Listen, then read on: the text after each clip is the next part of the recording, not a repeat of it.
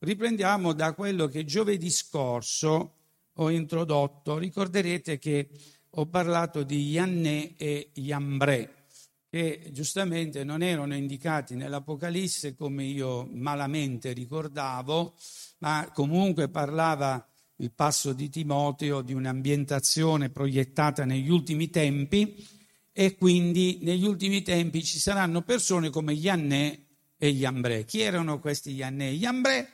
Erano due ebrei maghi che appunto avevano delle capacità al di fuori del normale che era, le avevano messe al servizio del faraone in un tempo di schiavitù. Evidentemente si erano affrancati dalla difficoltà della schiavitù, dall'indigenza che la schiavitù, eh, diciamo così, poteva comportare attraverso questo esercizio delle arti magiche e eh, ricorderete che furono coloro che sfidarono eh, Mosè. Mosè aveva ricevuto da Dio un bastone, questo o meglio, più che ricevuto da Dio, il suo bastone. Quando Mosè fu attratto verso quello spettacolo bellissimo, eh, interessante del pruno che bruciava ma non si consumava, lui si accostò, il Signore gli disse allontanati da questo luogo perché è un luogo sacro, ricordate, e poi fra le tante cose che il Signore eh, poté dare come indicazioni a Mosè, al momento in cui Mosè era eh, riluttante nell'assumere la, il mandato, che era quello di andare in Egitto, eh, anche perché lui diceva il mio problema non è il faraone, ma chi non mi crederà saranno i miei fratelli. Poi Gesù dirà pure, ripeterà che nessuno, nessun profeta è eh, accettato in casa sua, lo comprendiamo. Sulla base di questo, ecco che eh, il Signore dette delle possibilità a Mosè di carattere miracolistico, dei segni. E uno di questi era la mano che era prima sana, poi disse mettila eh, all'interno dei tuoi abiti, e la, ritirala, la mano diventò tutta eh, piena di lebbra, poi la rimise a posto e dice, ancora una volta e la mano tornò a posto. Quindi era un miracolo che il Signore dette da fare a, a Mosè, ma tenete presente che questo miracolo eh, introduce il potere su, qualche, su, qualcosa che può portare alla morte, perché la, la lebbra era mortale. All'epoca non si poteva curare la lebbra, quindi la destinazione, diciamo, il più delle volte eh, plausibile era quella, l'esito era quello della morte. Per cui questo atto, quello di mettere la mano e tirar fuori la mano, dava un segno di autorità sulle cose malefiche, ma molto malefiche. E così anche il Signore disse butta per terra il tuo bastone. E Mosè mise per terra il suo bastone. Questo bastone si, si trasformò in serpente. Quante volte aveva tenuto in mano Mosè quel bastone?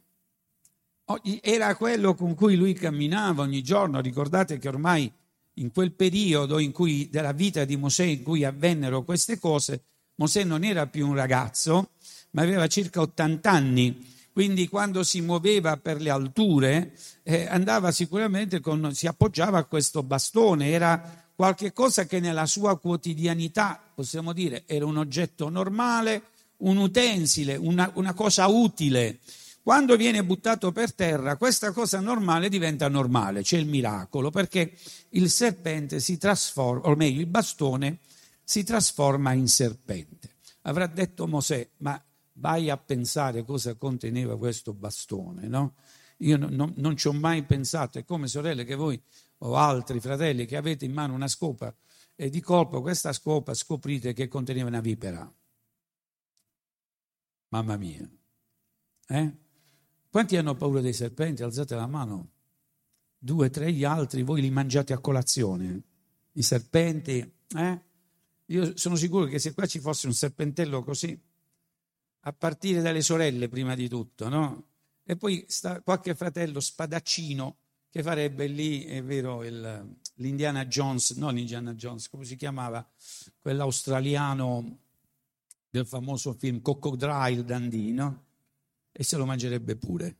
E quindi ehm, i, serpenti fanno paura, va bene? I serpenti, diciamo così, che rispettivamente a tutto ciò che viene dal mondo dei rettili, l'uomo non ha una, un'empatia, no?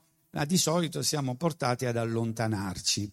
Ora, andando eh, più in profondità su questa questione, il serpente, la Bibbia ci dice dall'inizio che è stato il, l'animale eh, che ha simboleggiato o ha, o ha avuto, ha dato, ha dato, la forma estetica alla tentazione di origine. No?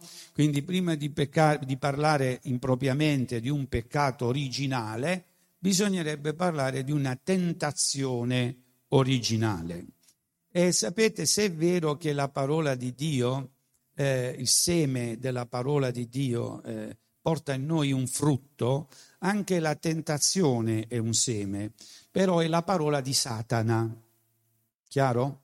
Anche quello è un seme. Una volta che questo seme feconda in noi, porta anche esso un frutto. Tutti i semi portano un frutto, tanto quello dell'erba buona quanto quello dell'erbaccia, tanto delle cose che noi seminiamo per coltivarle, tante, tanto le cose che da sole, come la gramegna, è vero, viene fuori. Però do, là dove c'è un seme c'è sempre un frutto. E la parola di Dio è il seme di Dio, va bene?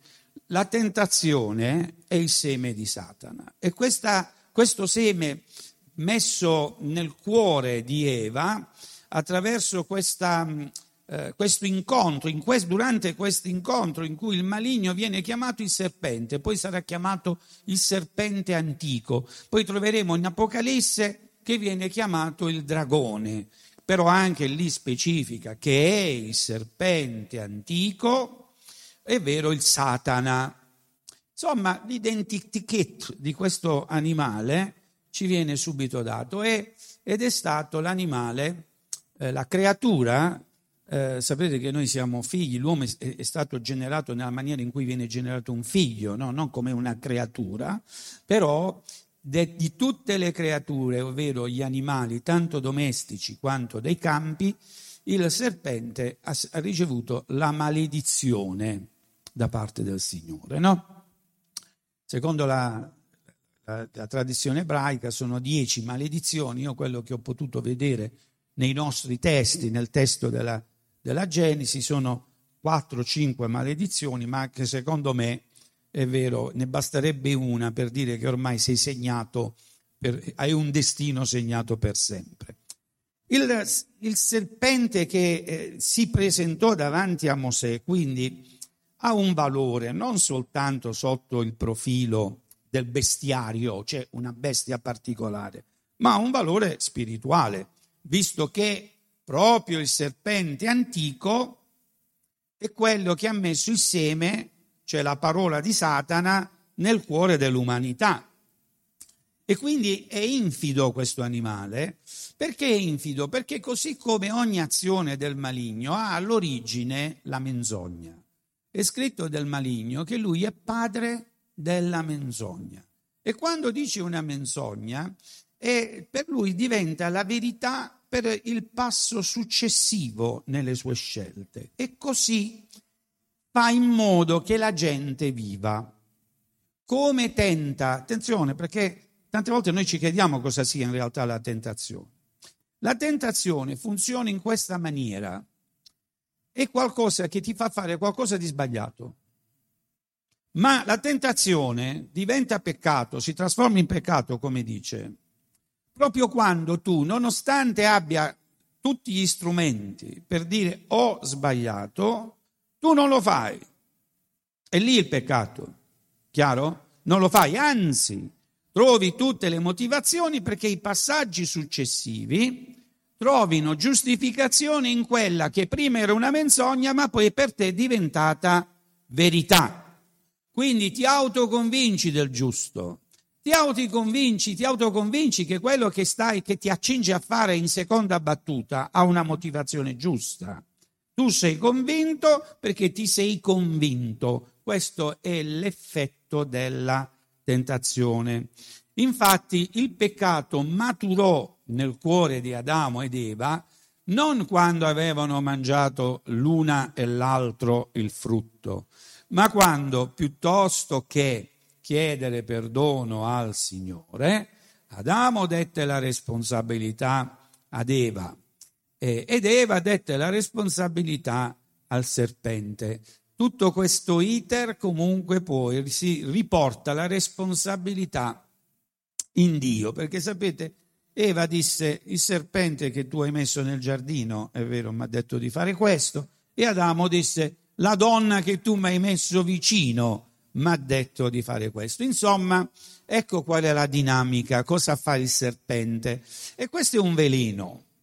Ci rendiamo conto di quanto possa essere velenoso. Il serpente viene, eh, quelli che ci fanno più paura, non sono solo quelli che a motivo della forma possono portare un certo ribrezzo. Non sono belli i serpenti. Qualcuno li ama, qualcuno li, li ha pure in casa, qualcuno può essere anche diciamo, attratto dalla, dalla particolarità no? del, eh, del, modo di essere di questo animale, però la verità è che noi abbiamo paura del morso e del, e del, e del veleno, giusto? No, neanche di questo. Sembra che siate tutti così coraggiosi. No, io i serpenti li metto in bocca, spruzzo il veleno e me lo bevo. No? Qualcuno fa questo? Eh, vabbè, il veleno, il veleno. Tu hai paura del morso e del veleno, perché salvo che non si tratti di un'anaconda, di un pitone, no? Che ti può anche eh, stritolare, la maggior parte dei serpenti, le vipere, perché fanno paura le vipere? Perché se tu vieni morso da una vipera, poi stai male, rischi anche la morte se non c'hai il siero antivipera. Quindi ciò che fa paura, in effetti, è il suo morso per il dolore, ma anche per i postumi del veleno che questa, questo animale può iniettare in noi. Ora, se questo è vero sotto il profilo delle cose naturali, dovremmo cercare di aver paura pure del veleno che il maligno può iniettare dentro di noi, perché lì non siamo immuni. Se non siamo immuni sotto il profilo naturale, non siamo anche immuni sotto il profilo spirituale. Quel veleno ti fa morire, rischi di morire e di morire spiritualmente che poi la morte spirituale, sentite, alla fine è peggiore della morte naturale, perché Gesù dice della nostra morte naturale che noi passiamo dalla morte alla vita, cioè noi non moriamo mai. Noi non moriamo mai. Quello che la Bibbia ci dice Gesù che ce lo spiega, che questo passaggio è un passaggio che ci porta dalla morte alla vita. Ecco perché, guardate, tutta quella procedura, quella questione, quella, quella diciamo, mettere energie, perdite di tempo a voler calcolare il giorno del ritorno del Signore. Mi seguite? Mm? Non ha senso, perché gli ultimi tempi sono nati dal giorno sono iniziati dal giorno del battesimo dello Spirito Santo. E la Chiesa ha sempre vissuto negli ultimi tempi, perché ogni credente che muore passa dalla morte alla vita. Comprendete questo? Quindi adesso ti chiedo che cambia sapere quando muori, se poi alla fine tu passi dalla morte alla vita. E l'Apostolo Paolo dice di consolarvi con questa speranza. Chiaro? Questa è la speranza, non la speranza di saper calcolare il giorno, il quando, l'anno, no, di cui Gesù dice chiaramente nessuno sa il giorno e l'ora, giusto? Siete d'accordo su questo? Lo dice la Bibbia, è Gesù che lo dice. Ora, tornando alla questione di Mosè, Mosè vede che questo bastone, la sua quotidianità, lo strumento, poteva potenzialmente contenere un essere che avrebbe potuto portare la morte. Chiaro? Stava lì, nella scopa, stava nel bastone. Oggi la scopa pochi lo utilizzano, nell'aspirapolvere, nel folletto. Il folletto c'è il serpente dentro. Eh? Io non so, quella è una cosa satanica il folletto, fate attenzione. Tu hai l'aspirapolvere in mano, ma quello si può trasformare in un serpente, no? Ma è, è incredibile. Possibile che un oggetto quotidiano, sorelle, per piacere, adesso non parlate del folletto lì. Mia moglie è, è destra, grazie. Basta che si parla del folletto. Eh. Allora, stavo dicendo, nella quotidianità ci può essere questo serpente, cioè qualcosa che ti morde, ti fa male e ti porta alla morte spirituale. Ma come? Sembra così innocuo questo strumento. Quanto può essere innocuo il lavoro? Ma se il lavoro ti assorbe totalmente, è una tentazione e diventa poi un seme che porta un frutto. Qualcuno dirà porterà soldi, non è vero. E per quanto riguarda noi, chi ci arricchisce è il Signore. Lo voglio ripetere. Ciò che ti arricchisce non, è, non sono i soldi che conservi, ma sono i soldi che dai. Lo devo ripetere questo. Ciò che ti arricchisce non sono i soldi che ti metti in tasca, sono i soldi che dai. Ovvero perché confidi in Dio e sai che questa cosa è soltanto, i soldi sono qualcosa che tu devi amministrare. È vero che quando mancano i soldi, gli uomini si sentono nei pasticci, ma il credente quando mancano i soldi, sapete? Beh, ogni cosa coopera al bene. Guardate come la parola di Dio è un seme che porta vita. Se invece c'è la tentazione di Satana, la parola di Satana, quando non ci sono i soldi cosa dirai? Mamma mia, vai in depressione e domani cosa faremo? E invece di essere gioioso stai lì con il pensiero fisso che mancano i soldi. Ora questo porta benessere nella tua vita o no? Ah, ma questa è la realtà. Non è la realtà, è la realtà del bastone. Chiaro? E non sai che cosa contiene, perché lo, la parola di Dio, come disse eh, a, um, Pietro, quando il Signore disse perché non ve ne andate pure voi, non li voleva cacciare, eh, ma voleva metterli un po' alla prova, e lui disse, Signore, solo tu hai parole di vita, e, ma non di vita che dura cinque minuti, di vita eterna. E così il Signore disse alla donna samaritana, se tu bevi dell'acqua che io ti do, non del pozzo dei soldi, ma dell'acqua che io ti do, tu non avrai più sete. Quindi il bastone può contenere tante cose, il bastone nella nostra quotidianità può eh, dettare l'ordine delle priorità nella nostra vita e non ci accorgiamo che c'è un serpente là dentro, il serpente antico. Ora, Mosè ha una rivelazione, no? Per lui che cos'era quel bastone? Quel bastone era il simbolo del progetto della parte finale della sua vita. Io vivrò questo. Ormai sono 80 anni, sono un pastore di pecore, il gregge che io sto curando è per mio suocero, è vero, sono un dipendente di mio suocero, questa è la mia realtà, questo è il mio bastone. Ma quel bastone, agli occhi del Signore, doveva diventare un'altra cosa. E quindi ecco che Mosè vede che il suo bastone l'avrebbe portato spiritualmente parlando a una morte, una morte lenta, una morte di inedia, quella morte di cui, di cui tanti muoiono, quella morte vede, vedi, in cui vedi solo passare i giorni e il giorno di domani è uguale a quello di ieri e quello di ieri è uguale a quello di oggi. Cioè non cambia mai niente, fai sempre le stesse cose, parli sempre alla stessa maniera, ti rivolgi alle persone sempre con le stesse parole. Oh, datevi una smossa. Eh?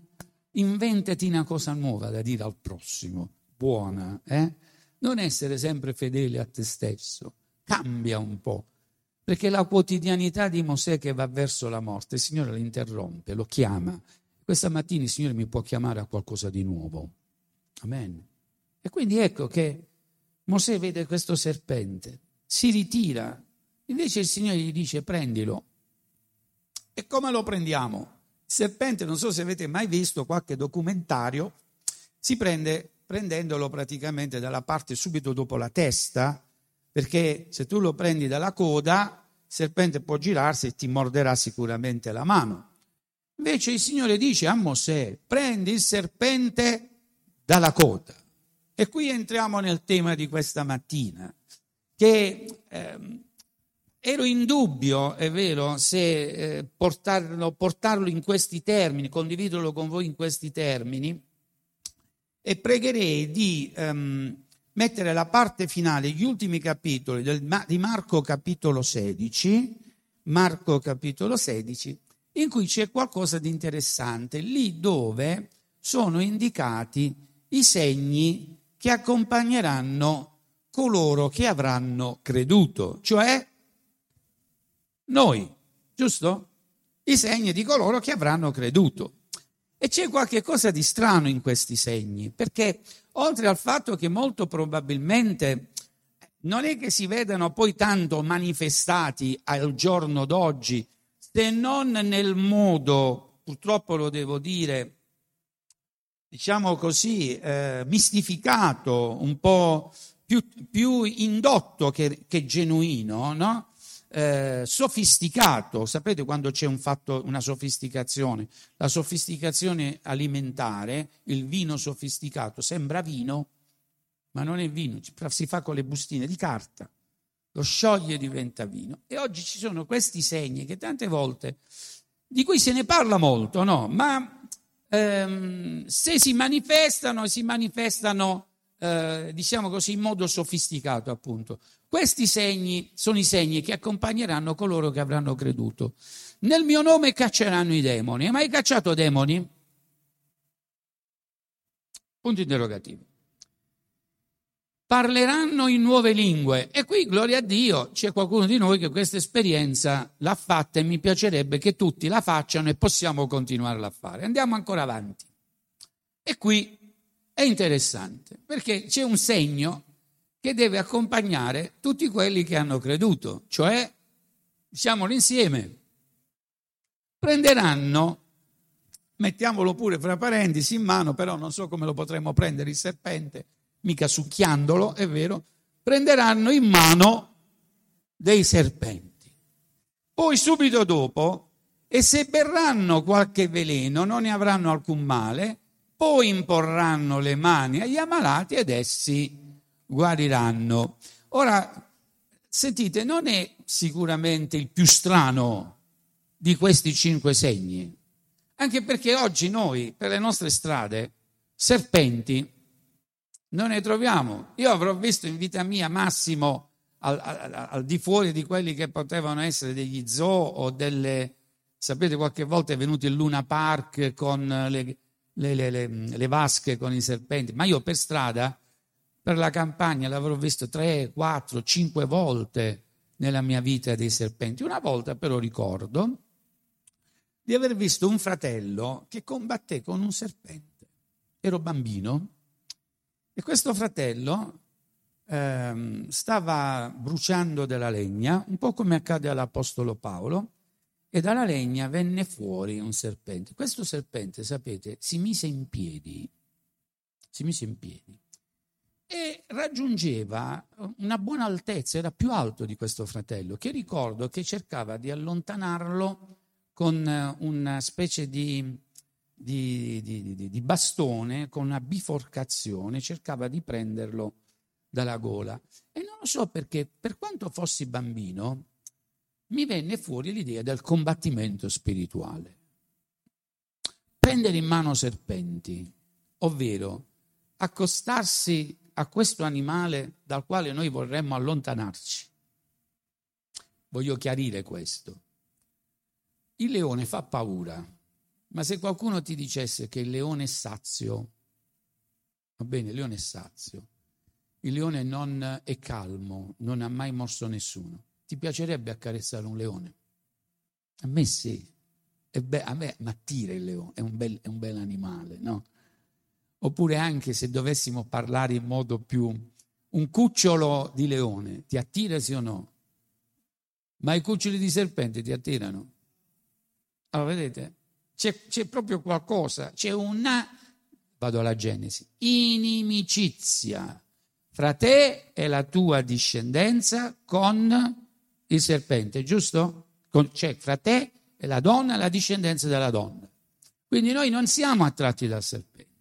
Quindi come mai fra i segni c'è un serpente e tu non solo te ne allontani, ma che fai? Vai e lo prendi in mano. Ma fatti i fatti tuoi, lascia stare sto serpente.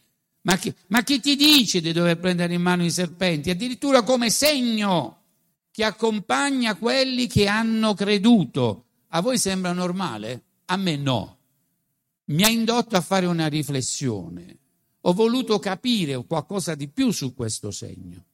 E la cosa che, eh, diciamo, mi è, mi è sembrata più strana nel corso di questo piccolo studio, meditazione, è il fatto di accompagnare, di, di aver collegato questo segno alla vita di un uomo di cui tante volte se ne parla poco, o meglio, se ne parla quasi zero.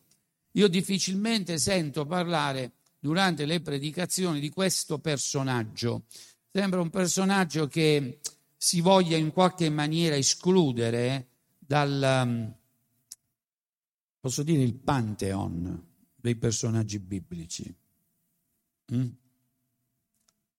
Perché qualcuno ne fa divinità dei personaggi biblici. Eppure è importante, è stato una delle persone più importanti nella vita di Gesù e si chiama Giuseppe. Giuseppe, quante predicazioni hai sentito su Giuseppe? Prova a fare una ricerca e vedrai che su Giuseppe troverai pochissime cose, che Giuseppe, la Bibbia non ci dice molto di Giuseppe, ma soltanto in più che cosa ha fatto Giuseppe. Noi siamo così come dire mm, poco affascinati dalla normalità che tendiamo ad escluderla nel momento in cui studiamo la Bibbia. Sapete che la prima cosa, il credente, va detto, è una persona normale, non è un pazzo, è una persona normale. Quando esce fuori dalla normalità, non è per azione dello spirito, chiaro? È per pazzia, lo devo ripetere. Il credente non è una persona che si viaggia con la testa nelle nuvole. No, no, il credente è credente.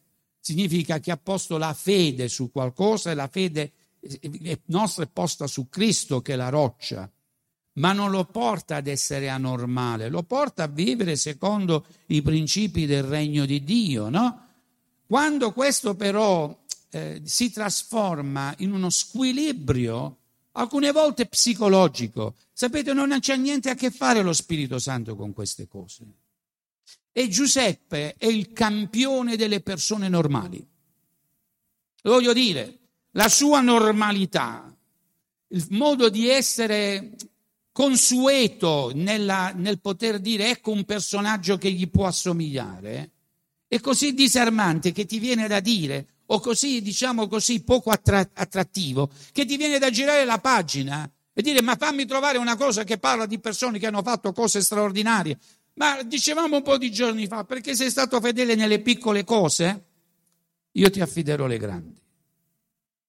E adesso vorrei, diciamo, veramente chiedendo al Signore trovare le parole adatte per mettere in collegamento questo segno. Prenderanno in mano alcuni dei serpenti con quello che Giuseppe ha fatto. Non so se potete aiutarmi nella, nella proiezione di qualche, eh, di qualche verso, ancora parlando dei serpenti.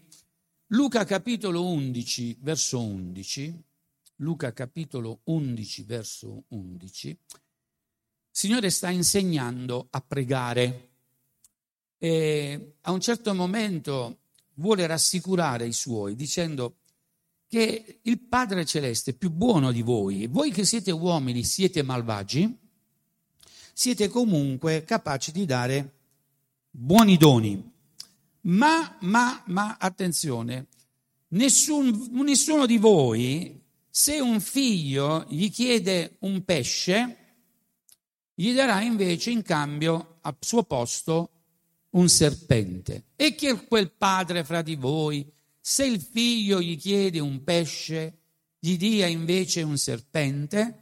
Ricorderete che gli altri simboli, secondo Matteo, sono il pane e la pietra, l'uovo e lo scorpione, ricordate? Eh, quindi c'è qualche cosa in questa figura del serpente. Il serpente ancora una volta viene proposto come, al contrario del pesce che dà il senso della vita, è vero, è un simbolo di morte. Il serpente porta la morte. Ancora un altro passo circa eh, il, um, la figura del serpente. In Deuteronomio, al capitolo 32, leggiamo dal verso 31 al verso 33 e di qui poi andiamo nel mettere in, diciamo, in confronto la vita di Giuseppe e il perché. Parlavamo prima, no, no, no, va bene di qui, eh, il perché, eh, diciamo, parliamo del prendere in mano serpenti. Parlavamo di cose concrete, poiché la loro rocca non è come la nostra rocca.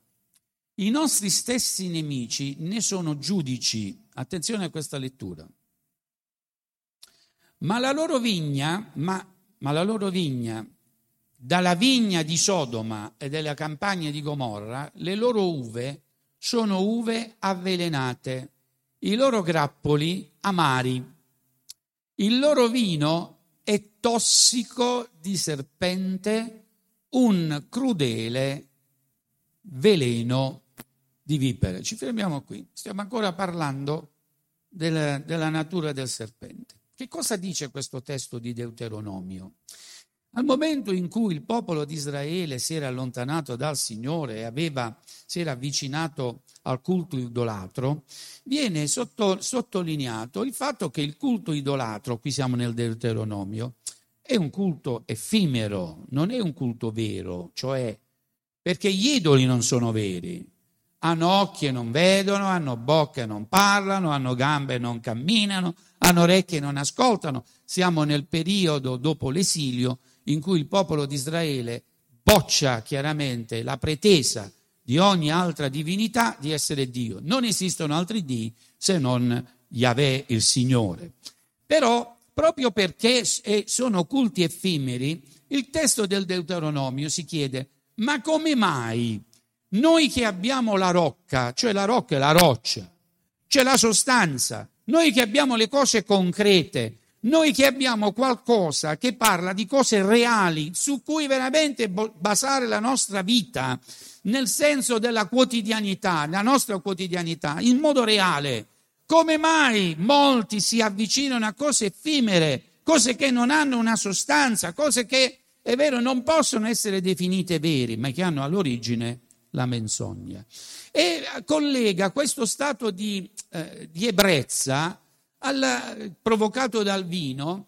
Questo vino è come il vino, o meglio, come il morso del serpente, o meglio, il veleno che viene iniettato dal serpente. Sembra quasi che questo mondo cosiddetto spirituale, ma io facilmente definirei spiritistico, allontana dalle cose concrete allontana dalla realtà, allontana dalla rocca che è Cristo. Sembra quasi che il proiettarsi nello spirito, ma non attraverso che cosa? La realtà della rocca, sia una specie di inebriamento, non dice l'Apostolo Paolo, non siate ebri di vin dolce. E si chiede qui l'autore, ma si rendono conto che questa forma idolatra o questa forma di culto che non ha una realtà con la quotidianità. Non vivi tu questo culto ogni giorno, lo vivi soltanto in questi cosiddetti momenti di benedizione, li vivi soltanto quando c'è una specie di atmosfera spirituale che ti coinvolge, lo vivi quando tu dici che il Signore sta operando, ma in realtà se il Signore opera nella tua vita, opera anche il lunedì mattina. Posso dirti una cosa, anzi opera di più il lunedì mattina. È un veleno. Allora adesso torniamo alla vicenda di Giuseppe. Giuseppe non ha fatto miracoli. Giuseppe non ha profetizzato. Giuseppe non ha trasformato niente in null'altro, cioè non ha preso dell'acqua e l'ha, l'ha trasformata in vino, questo l'ha fatta Gesù. Però questa trasformazione di Gesù è stata resa possibile perché nella sua storia ha trovato un uomo di nome Giuseppe, il significato di Giuseppe è Dio aumenta. Bello questo significato. Dio accresce. Allora tutti Giuseppe sono tutti contenti, no? Eh, Dio aumenta, Dio accresce. Ma perché è importante Giuseppe?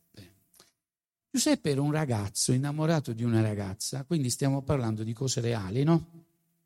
Possiamo dire delle cose che nella vita tutti quanti hanno, hanno vissuto. Questa ragazza, come si vorrebbe, come si vuole, è vero, lui la, la vuole sposare ed era vergine. Era una ragazza che non era mai stato con nessun altro uomo. A un certo momento questa ragazza va e gli dice, vedi che io aspetto un bambino, però non so se mi crederai o non mi crederai, è venuto l'angelo Gabriele, e tu già inizi a pensare a cosa sta pensando Giuseppe, no? Che mi ha detto che lo Spirito Santo mi avrebbe adombrato e io sarei rimasta incinta dello Spirito Santo e che il bambino che è in me sarà unto del Signore. Ora, a tutti Giuseppe e a tutti quelli che non si chiamano Giuseppe, che avresti detto tu?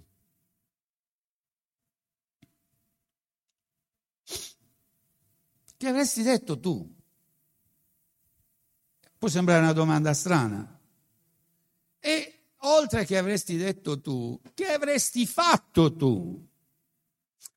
La Bibbia in Matteo, al capitolo, al capitolo 2, eh, no, anzi al capitolo 1 verso 10, ci dice che Giuseppe ricevette questa informazione, ma ci dà una definizione la Bibbia di Giuseppe. Giuseppe era un uomo giusto. E, ehm, perché era un uomo giusto, non espose ad infamia. Dove siete andati? Ezechia? No, no, no, non è questo che volevo dire. No, no, aspetta, aspetta, aspetta. Poi dopo. Non espose ad infamia Maria. Aveva detto a Maria, con te non voglio più avere niente a che fare. Ma siccome era un uomo giusto, non espose ad infamia Maria. Sapete, infamia significava dover dire a tutti quello che Maria aveva fatto e Maria avrebbe pure rischiato la lapidazione. Ma lui era un uomo giusto. Attenzione a questa parola, giusto. Giusto non significa potente nello spirito. Giusto non significa nemmeno uno che ha le rivelazioni. Giusto è una questione che si risolve nella tua quotidianità. Nessuno dice amen.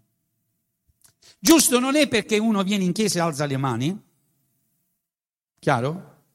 Giusto non è uno che inizia a sentire i brividi, potrebbe pure sentirli, sotto la potenza. No, no, giusto, beh, una persona è giusta quando nella vita quotidiana è giusto.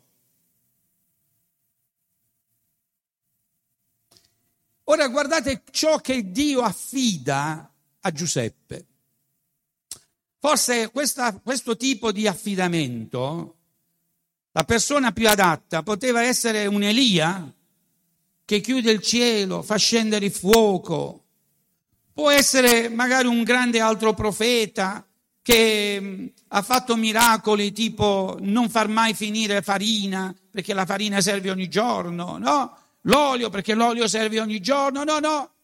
Il Signore chiama Giuseppe per dirgli una cosa interessante. Io ho un figlio unico. Seguitemi. Quanti figli aveva Dio? Scusate se parlo così il mio unigenito. Io ho un unico figlio, ho bisogno che una persona gli faccia da padre. perché ci sono persone malvagie, le quali cercano la sua vita, e poi perché avrà bisogno di essere educato. Ora sentite, avete mai trovato in tutta la Bibbia un mandato più importante di quello che vi ho appena detto? Ce n'è uno più importante di questo? A me sembra di no. Io voglio affidarti mio figlio, ora io non lo so qual è, eh, diciamo, la, mm, il peso, no? Che un padre può avere nel dire a un altro uomo, guarda, questo è mio figlio, io te l'affido. Provate a immaginare questo. E mettetevi pure da parte di chi ha questo compito. Se uno venisse e dice per dirti io ti affido mio figlio, tu dici no, no, aspetta, aspetta un attimo, eh, eh, aspetta. Sono cose troppo importanti, posso fargli una visita ogni tanto. Se hai bisogno di soldi ti do un po' di soldi. Mettetevi anche dalla parte di Giuseppe, no? Deve diventare padre Ora Giuseppe aveva un suo progetto di vita, voleva sposare Maria, avere dei figli con Maria. Quindi non che non volesse i bambini, quindi ipotizzava sicuramente di averne. Quindi se volendo avendo figli poteva fare da sé. No, no, ma il Signore gli dice io ti affido questo bambino.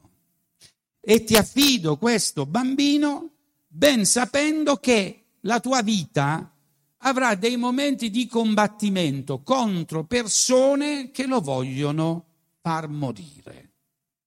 Insomma, non è nemmeno un tempo di tranquillità. Poi voi leggerete la storia di Giuseppe. Eh, Giuseppe è costretto addirittura ad, ad emigrare e va per eh, sette anni in Egitto, giusto? Questo magari è utile che lo leggiamo. Leggiamo in Apocalisse Prima il capitolo 12, verso 9. Capitolo 12, verso 9.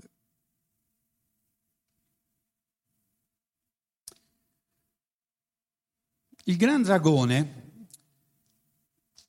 il serpente antico che è chiamato diavolo e Satana, il seduttore di tutto il mondo, fu gettato giù, fu gettato sulla terra, con lui furono gettati anche i suoi angeli. Allora qui sappiamo che il serpente viene anche chiamato dragone, giusto? Ed è eh, Satana. Quindi abbiamo l'identikit in senso spirituale, la carta d'identità. Adesso capitolo 20, verso 2.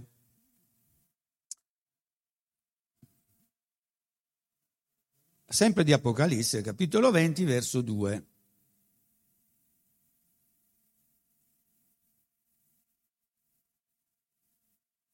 E afferrò il dragone, il serpente antico, cioè il diavolo Satana, e lo legò per mille anni. Perché abbiamo letto pure questo? Perché è la conferma che questo serpente è il maligno, giusto? Fino a qua ci siamo. Ora voi troverete una profezia che parla della vita di Gesù, la donna che partorisce il bambino. E il bambino vuole, viene attaccato dal dragone. Ricordate, avete mai letto questo passo? E viene tenuto nascosto nel deserto per un periodo di sette anni. Ricordate questo passaggio? Viene espresso in mesi nell'Apocalisse. Adesso non voglio anche mettere questo, se no ci allunghiamo troppo. Insomma, quel bambino è chiaramente è nascita, parla della nascita di Gesù e del maligno che voleva far morire Gesù. Eh, Erode organizza, eh, fa uno stratagemma per poter andare a Betlemme prendendo in giro i maghi, i magi, scusate, e dire io voglio andare ad adorare, ma in realtà li voleva uccidere. Non soltanto non uccise Gesù, ma poi per vendicarsi, per, per rabbia, fece una, una certa strage di innocenti, tutti bambini da due anni in giù, per essere sicuro che Gesù fosse fra quei bambini. Ma ecco Giuseppe. Giuseppe prende il bambino e lo sottrae da quello che in Apocalisse chiama la, viene chiamata la fiumana del maligno, cioè l'attacco del maligno, e lo porta in Egitto. Quindi con, che, con quale entità ha avuto a che fare Giuseppe? Ha avuto a che fare con i serpenti. Ci siamo fino a qui. Ha avuto a che fare con i serpenti. Giuseppe, attraverso la, nella sua normalità, senza poteri speciali, ha combattuto e ha combattuto contro il maligno. Mi seguite su questo? Ha combattuto contro colui che voleva far morire il bambino. E ci verrebbe da dire, ma per fare queste cose qui ci vorrebbero delle, delle attrezzature, delle potenze. No, no.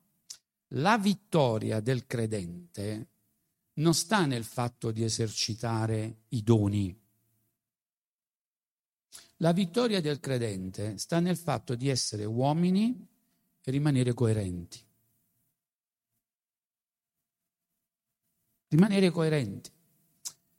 Infatti il termine giusto significa coerenza, contiene significato di coerenza. Perché coerente?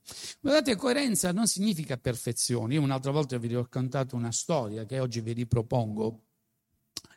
Eh, cercate prima il regno di Dio e la sua giustizia. Provate invece di mettere giustizia per capire il senso, mettete la paura coerenza. Po' di tempo fa dovevo fare un mobile e questo mobile io volevo che entrasse perfettamente fra due pareti. E quindi presi le misure e le misure mi dicevano che questo mobile doveva essere di 5 metri 21 centimetri e mezzo. Chiaro, pure in mezzo, quando bisogna fare le cose, le facciamo come si deve. E andai dal falegname, detti le misure, disse che, quali sono le misure che dobbiamo fare? Guarda, 5 metri, 21 centimetri e mezzo, pure in mezzo. Sì, sì, mi metti, ma sei sicuro? E dice, certamente ho preso bene le misure. Questo mi fa il mobile, viene a casa che dobbiamo mettere il mobile il mobile di 5 metri 21 centimetri e mezzo, cerca di fare entrare il mobile, il mobile non entrava. Come mai? Eppure vado da capo alla parete, ricontrolliamo il, la, la, la, lunghezza ed era effettivamente 5 metri 21 e mezzo. E lui mi dice, il falegname, senta, però lei, sentite che bella questa parola, doveva anche tenere in conto un po' di tolleranza. Che bella parola tolleranza, no? Un po' di tolleranza. La perfezione era 5 metri 21 e mezzo. Invece quello dice no, togli 2-3 centimetri di tolleranza. E questa parola, guardate, veramente mi rimase nella mente, io penso che possa essere utile pure per voi. La coerenza non è la perfezione. La coerenza fa in modo che un mobile entri lì dove deve entrare. Che un cassetto, sapete che se il cassetto è quanto il contenitore del cassetto, non entra. La tolleranza o la coerenza, perché per essere coerente deve entrare. Se non entra significa che non è coerente, giusto? Eh, il, il mio mobile, come l'avevo fatto io, era coerente al muro? No, aveva bisogno della tolleranza. Allora guardate, evidentemente nella nostra quotidianità noi dobbiamo imparare anche a inserire questo ingrediente che si chiama tolleranza. Qualcuno potrebbe dire no, ma attenzione, come credenti noi dobbiamo essere perfetti. Ma se tu sei, ritieni di essere perfetto o volessi essere perfetto, tu non saresti coerente non potresti prendere il posto giusto lì dove il Signore vuole metterti, molto probabilmente la tua ricerca della perfezione. Mamma mia che sto dicendo. Sapete che questa gente che voleva essere perfetti, questa gente che voleva essere perfetta, che si chiamavano i farisei, come li chiamò Giovanni Battista? Come razza di vipere. Era un veleno la perfezione. Era qualcosa che non andava bene per chi? Per chi comunque ogni giorno nella quotidianità si trova a avere a che fare con le cose che non sono perfette. E il Signore ti mette lì dove tu non potresti ambire o desiderare la perfezione, ma il Signore ti porta a essere coerente con le situazioni. Mi state seguendo? La coerenza. Cercate prima il regno di Dio e la sua coerenza. Quando noi siamo fra di noi, cerchiamo la perfezione nei fratelli. Se stiamo cercando la perfezione, cambia chiesa. Se quando tu vieni in chiesa stai cercando la rivelazione negli altri fratelli, cambia chiesa. Se stai venendo in chiesa per cercare gente infuocata, cambia chiesa. Perché non è così che si sta in chiesa. Giuseppe combatte con degli attacchi del maligno. E questi attacchi del maligno sono quelli del dragone, quelli del serpente, che cerca di mettere un veleno. Quante cose ha dovuto sopportare Giuseppe? Pensate voi che la gente non gli abbia chiesto, i parenti, questo bambino come mai? Di chi è? Che dite? Non pensate che qualcuno abbia provato a fare dei calcoli, ma se l'altro giorno tu stavi, è vero, con noi sei stato una settimana in campagna, poi la settimana dopo sei andato lì a tosare le pecore, questo mo è nato il bambino, ma, ma di chi è questo bambino qua? Povero Giuseppe, no? Giuseppe doveva dare delle spiegazioni, ma la sua spiegazione, secondo quello che il Signore gli aveva detto, era di dire una bugia.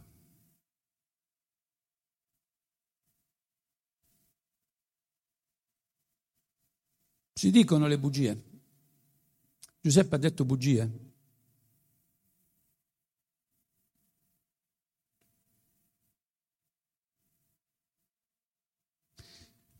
Provate a leggere di Gesù come si credeva essere figlio di Giuseppe. Come si credeva essere figlio di Giuseppe. Significa che Giuseppe ha fatto in modo che la gente sapesse che Gesù era suo figlio. Evidentemente la verità, come noi tante volte le intendiamo, no? Le, la verità è la verità non è intoccabile. No, no, aspetta, aspetta. La verità è coerente. Mi state seguendo? La verità è coerente. E Giuseppe ha fatto credere alla gente cose che realmente non erano. Ma perché l'ha fatto credere? Perché praticamente c'erano dei, veli, dei serpenti che cercavano di mordere, o meglio di far morire il figlio. Quindi eh, Giuseppe ha fatto da scudo moralmente verso il figlio. Capite che cos'è l'amore? Ha fatto scudo moralmente verso il figlio. Si è reso meno perfetto per fare in modo che il figlio, quello che gli altri sapevano che era suo figlio, potesse rimanere nella integrità. Possiamo dire che Giuseppe ha fatto da scudo morale a, Gius- a, a Gesù? Sì, questo solo il Signore può portare una persona a una cosa del genere. Ci rendiamo conto? Ora tutto questo è alla nostra portata. Quello che noi possiamo fare è prendere in mano i serpenti. Adesso è chiaro cosa significa prendere in mano i serpenti.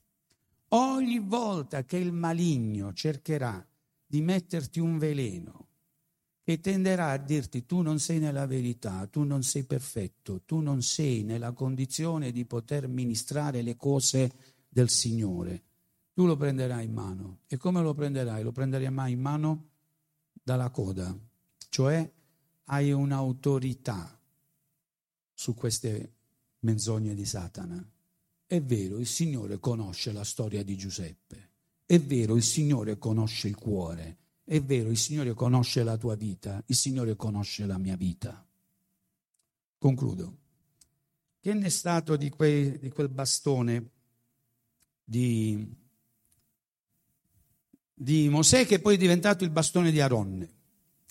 Il bastone di Mosè, nel giorno in cui questi due ebrei maghi spiritisti, cabalisti, perché lì ha l'origine, nelle antichità. Buttano i serpenti per terra, i bastoni per terra. Mosè l'ha fatto per primo per mostrare a, a Faraone la potenza di Dio. Ricorderete che anche nel Nuovo Testamento l'Apostolo Paolo, per mostrare la potenza di Dio a un altro ebreo, lo ridusse cieco. Ricordate questo? Beh, allora lui butta il bastone per terra, intervengono i maghi del, eh, egiziani, ma non sono egiziani, sono dei nostri, e buttano il bastone per terra. E quindi il, inizia una lotta e questa lotta porterà poi il bastone di Mosè a inghiottire il bastone dei due egiziani. Ora attenzione a questa dinamica, perché tutto si risolve in modo mediatico, ci sono i medium, cioè un serpente e altri due serpenti. I, I, protagonisti non lottano, giusto? Non vediamo Mosè che prende a pugni i due, i, i due maghi, né i due maghi che prendono a pugni Mosè. La lotta dov'è? La lotta è nell'ambito eh, di questi, di questi oggetti che si sono trasformati in serpenti. Ma ecco l'esito. L'esito consiste nel fatto che il bastone di Mosè, che è serpente, inghiotte, inghiottisce eh, i due serpenti nemici eh, degli altri due. E li fa, li, li, diventano praticamente tre in uno, dicevamo giovedì scorso. E quindi poi il bastone diventa uno solo. Quindi gli altri due bastoni dove sono andati a finire?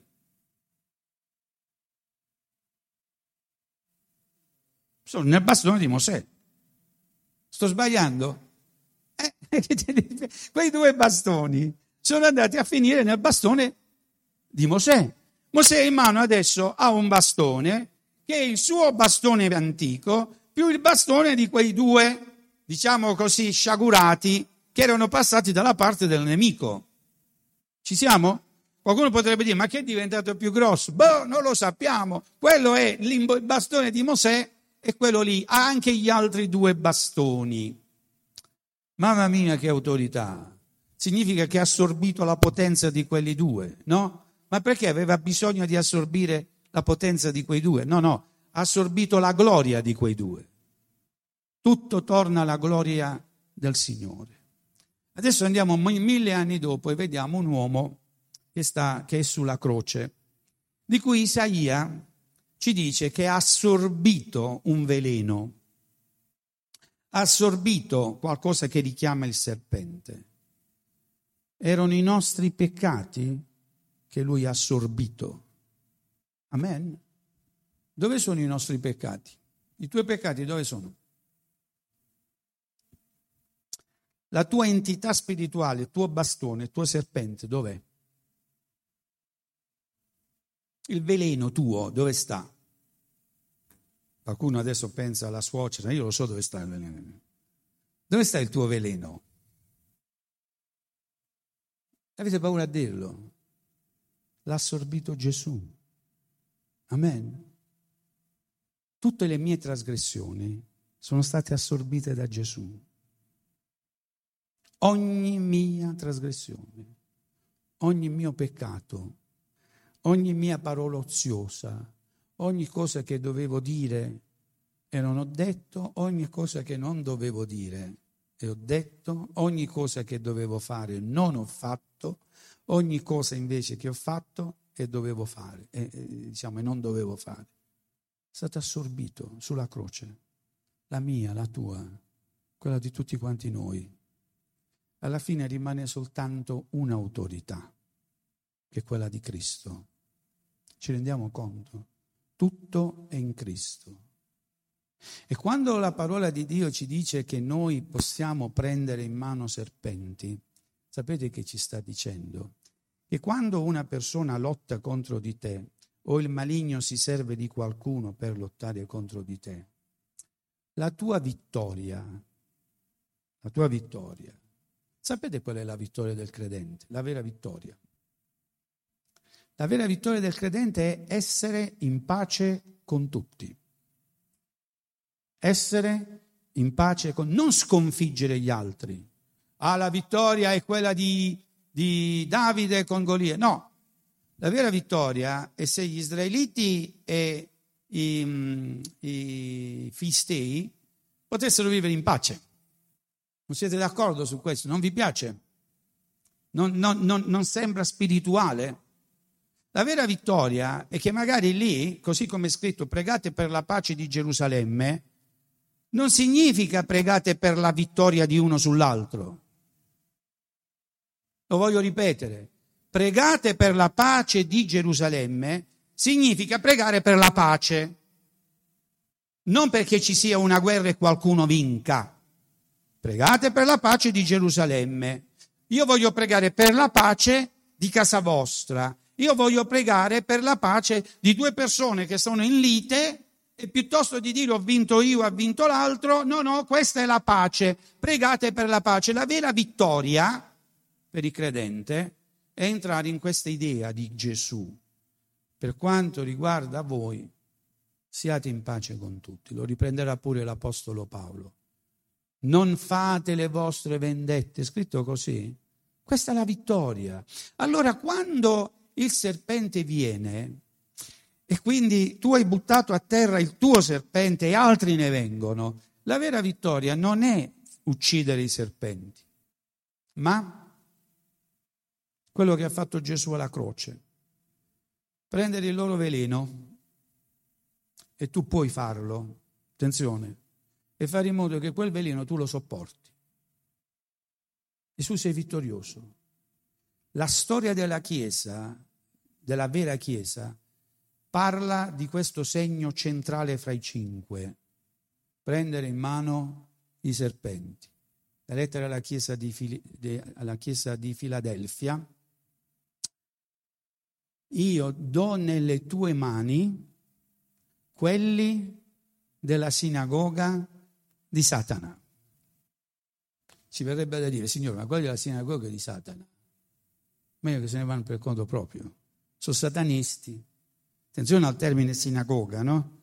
Non dice quello della chiesa o del tempio di Satana, no, no, quelli della sinagoga di Satana. Ci sono dei chiari riferimenti. Fate attenzione a quelli della sinagoga di Satana. Quindi occhio perché ci verrebbe da dire queste cose qua noi le vogliamo allontanare. No, no, no, no, no. Io li do nelle tue mani. Signore ci dà nelle mani tutte le situazioni più difficili come quella che ha avuto nelle mani Giuseppe. Mettiamoci in piedi. Alleluia.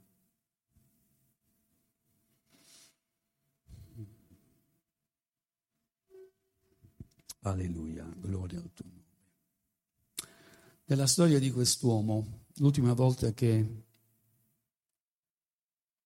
la Bibbia ce ne parla nell'Evangelo di Luca, dopo che sono andati a Nazareth, dopo che per 12 anni quest'uomo ha, ha educato, nutrito, fatto rispettare la legge, questo bambino particolare. Dopo che per 12 anni quest'uomo Giuseppe avrà nutrito qualche passaggio nella sua giornata, qualche dubbio sulla vera natura di questo bambino, per quanto delle visioni di angeli, per quanto delle rassicurazioni erano arrivate dal cielo. Quante volte si sarà soffermato a ragionare su chi fosse realmente questo bambino che gli era stato affidato. L'ha istruito la legge, l'ha portato nel Tempio per la circoncisione, gli ha dato il suo nome. Di Gesù ancora oggi si parla di Gesù figlio di Giuseppe.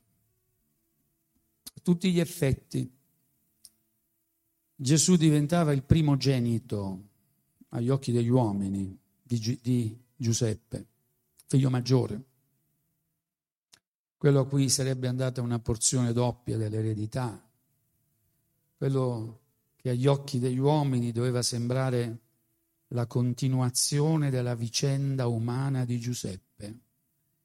Io vedo qualcosa di straordinario di come il Signore premia. Gesù è la continuazione della nostra vita. Amen. Gesù è la continuazione della nostra vita. Ma quanti dubbi, quanti dubbi in quest'uomo possono essere nati, come nascono nella nostra, nella nostra natura umana, il nostro pensiero? I dubbi ci assalgono, i dubbi ci portano tante volte a chiederci, ma chi è realmente Gesù? Ma ecco quest'uomo straordinario che non è venuto un giorno meno nel fare quello che un padre deve fare. E un giorno, ecco l'ultimo passo in cui si parla di lui, vediamo che Giuseppe è preoccupato perché ha perso Gesù. Si era perso a Gerusalemme, ma non era con lui, sentiva una responsabilità. Questo è un serpente che questa mattina tu devi prendere in mano. Dov'è Gesù nella tua vita? Forse stai pensando che il Signore ti abbia lasciato, ti abbia abbandonato.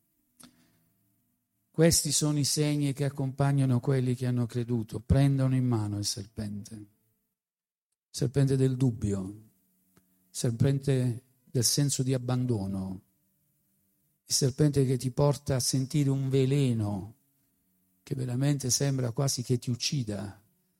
Questa mattina il Signore è in mezzo a noi e sentiamo quelle parole di quel bambino, di quel ragazzo, che rassicurano il padre e gli dicono, il quale gli dice, ma dove volevi che io fossi se non nella casa del Padre mio? Amen? Che rassicurazione.